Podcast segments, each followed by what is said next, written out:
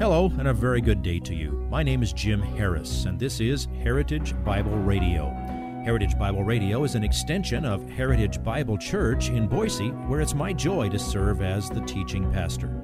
Every day, we devote our radio time to studying a portion of the Word of God so you can know Him better through Jesus Christ and serve Him better through your local church. This week on Heritage Bible Radio, we move beyond the careful understanding of Ephesians chapter 5 verse 18 in regard to being filled with the Spirit. Now we ask the question, what does being filled with the Spirit look like? In this week's message, we learn that being Spirit filled is public and corporate. It loves to praise God. It is thankful and it is humble. Please listen carefully to Pastor Jim as he delivers today's portion of this week's message entitled Spirit Filled Looks Like This. Second, uh, 1 Thessalonians chapter 5 verse 18, in everything give thanks, for this is God's will for you in Christ Jesus. I might point out that if it's God's will for you in Christ Jesus, it's God's will for you if you're spirit filled to be always giving thanks in everything. And there, the, the grammar means in the midst of all things. It clearly does not mean that you specifically give thanks to God for every single thing. We were all confronted with that awful news of the 18 year old walking into the elementary school and murdering 18 kids, a teacher, and shooting his grandmother before he came. Oh, how, how awful is, is that? You don't give thanks to God for evil like that. But in the midst of that evil, in spite of that evil, a Christian should give thanks and rejoice in God. That'll be the mark of a spirit filled believer to be thankful in every possible way through any situation. I heard an interview years ago with um, Christian parents whose um, little boy was kidnapped and murdered. They described how they prayed and hoped, focused their thoughts, searched, how they focused everything on God during the excruciating weeks between the kidnap, uh, the kidnapping and finding his body. And they said that through it all, their perspective was we knew wherever he was that Jesus was with him or he was with Jesus. Okay, how do you give thanks in something as utterly gut wrenching, appalling as the kidnap and murder of your child? It's in God's hands. We've taught him the gospel. Lord's with him or he's with the Lord. That's giving thanks for all things. Number four, how should thanks be given? Well, I already said, in the name of our Lord Jesus Christ.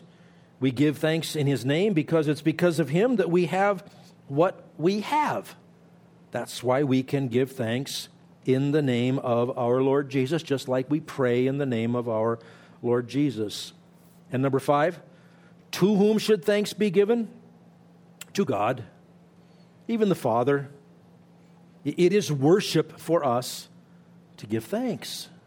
It's right for us to give thanks. This is one of those things that fits, remember earlier in Ephesians, a pleasing aroma to God, as if He can, you know, when we walk our neighborhood, sometimes we'll, we'll go by some place and somebody's grilling, and you walk along and you just say, Oh, I need a hamburger. Okay? It's, a, it's a pleasant aroma. Hebrews 13, 15 says, Through him, that is through Jesus, then, let us continually offer up a sacrifice of praise to God that is the fruit of lips that give thanks to his name. What does spirit filled look like? Well, it's public and corporate. If, if you're spirit filled, you won't want to be away from the fellowship of the saints. You want to be with them as much as is practical. It loves to praise God in all sorts of ways. It, lo- it is thankful. And fourthly, it's humble. Look at Ephesians chapter 5, verse 21. And be subject to one another in the fear of Christ. Now, very rarely am I critical of the New American Standard Bible, but be subject is an unfortunate translation. In English, that would mean here's a command do not get drunk with wine. Here's a command be filled with the Spirit. And then down at the bottom, here's a different command be subject to one another. But that's not what it is. It is a present participle in the same form as speaking, singing, making melody, and giving thanks. So the New Legacy Standard is better by three letters being instead of be. Um, being subject to one another in the fear of Christ. In other words, submission to one another is a pattern of life for a spirit filled Christian.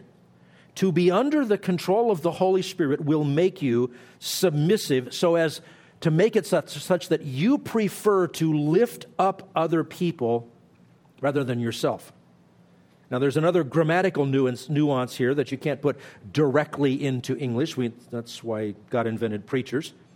This word, being subject, requires a voluntary kind of submission. The Greek word is a word that, that means to arrange oneself under. It's a prefix under and a verb to arrange. And it's in the, the form that means that you arrange yourself under other people.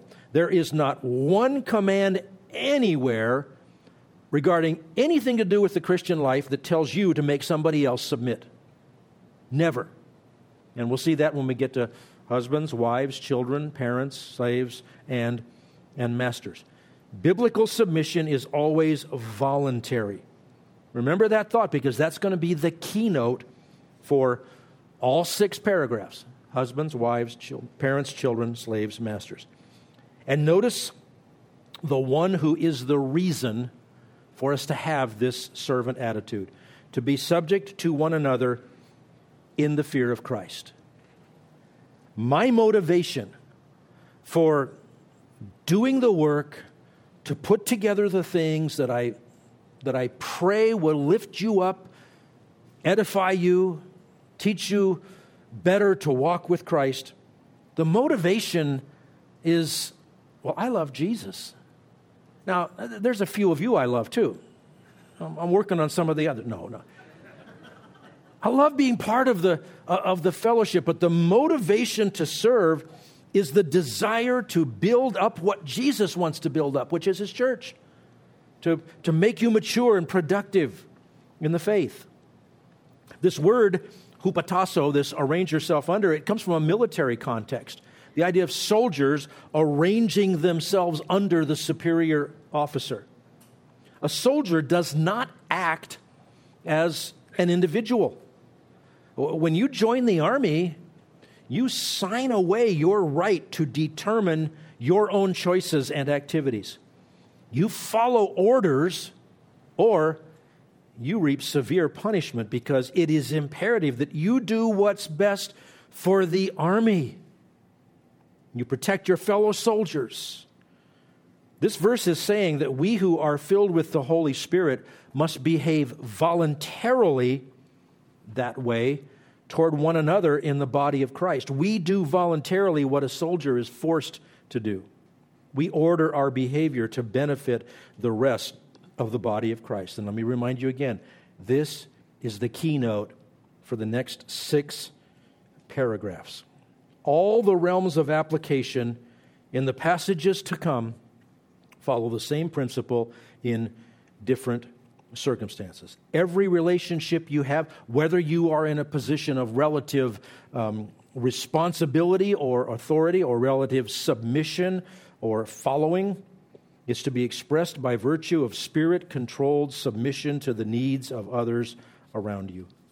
Spirit filling is not flashy, uh, not flashy. It's to be the normal state of affairs for a Christian. Spirit filling is obedience. Sometimes it's hard work. It isn't usually euphoria. It's usually diligence. It's the walk by the Spirit. Pick up one foot and put it down in front of the other on your path to the place that you need to go. It isn't usually a dance of exuberance. It's awareness of His claim on your life, not necessarily a, a matter of ecstasy. What does spirit filled look like? Well, what do you get out of the sponge if you pick it up and squeeze it? Shows you what's in there. And we have this description of what the Spirit desires to do through us. And when He's in control of a person, you're going to see those same things continually coming out. Let's pray. Our Father, it's clear what you have called us to. Thank you for making us what we are in Christ. Teach us ever more vividly in the practical applications what it means that we are members of one another and therefore we belong to each other and therefore we, we serve each other. Father, whether it's something as seemingly mundane as checking a box for church chores, something as glorious as the privilege to proclaim the gospel, whether it is singing out loud with full joy from the depths of our hearts of your glory, or if it's rolling up our arms, rolling up our sleeves, and getting our arms around someone who is dying, someone who's suffering, someone who's hurting. Father, may it all be by your grace, by your strength, and for your glory, we pray. In Jesus' name, amen. If you would like this message on compact disc, let me know and we'll send it to you. You'll receive the entire message, not just the portion on today's program. You can order by phone at 353 4036 or by writing to us at 7071 West Emerald, Boise, Idaho 83704 or on the internet at hbc boise.org. Heritage Bible Radio needs your prayers and your financial support. Once again, you can reach us online at hbc boise.org or by telephone at 353 4036 or by writing to us at 7071 West Emerald, Boise, Idaho 83704. And if you need a church home here in the Treasure Valley, I hope you'll visit us any Sunday at 7071 West Emerald. For Heritage Bible Radio, I'm Jim Harris. See you next time. Bye bye.